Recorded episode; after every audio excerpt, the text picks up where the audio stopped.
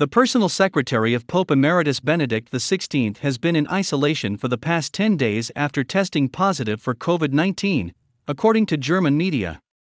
Archbishop George Ganswein has been in isolation since April 11, a time period that included all of the Easter Triduum and Benedict's 95th birthday.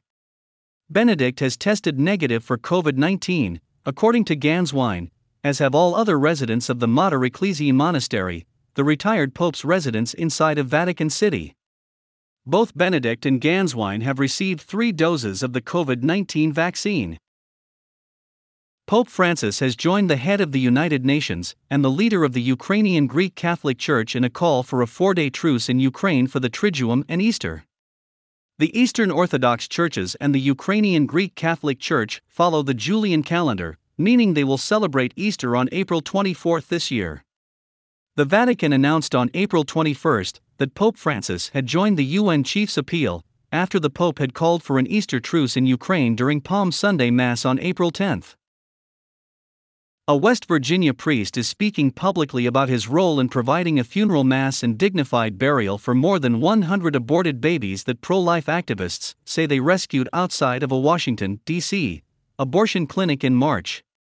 Father Bill Kuczynski, a longtime advocate for the unborn who also runs the Catholic prison ministry for the entire state of West Virginia, declined to disclose the burial location other than to say it was in a private cemetery. CNA also found that Kuczynski's bishop, Bishop Mark Brennan of the Diocese of Wheeling Charleston, fully supports the actions Kuczynski took to ensure the baby's remains were treated respectfully.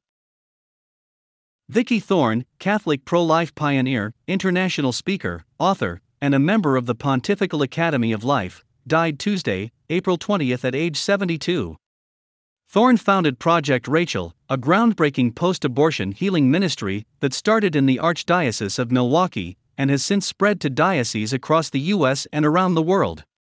As a certified trauma counselor and spiritual director who earned a degree in psychology from the University of Minnesota, Thorn launched Project Rachel in 1984.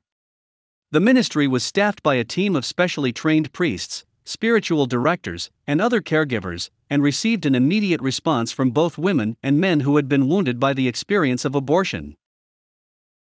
Today, the church celebrates Saint Anselm, the 11th and 12th century Benedictine monk and archbishop best known for his writings on Christ's atonement and the existence of God.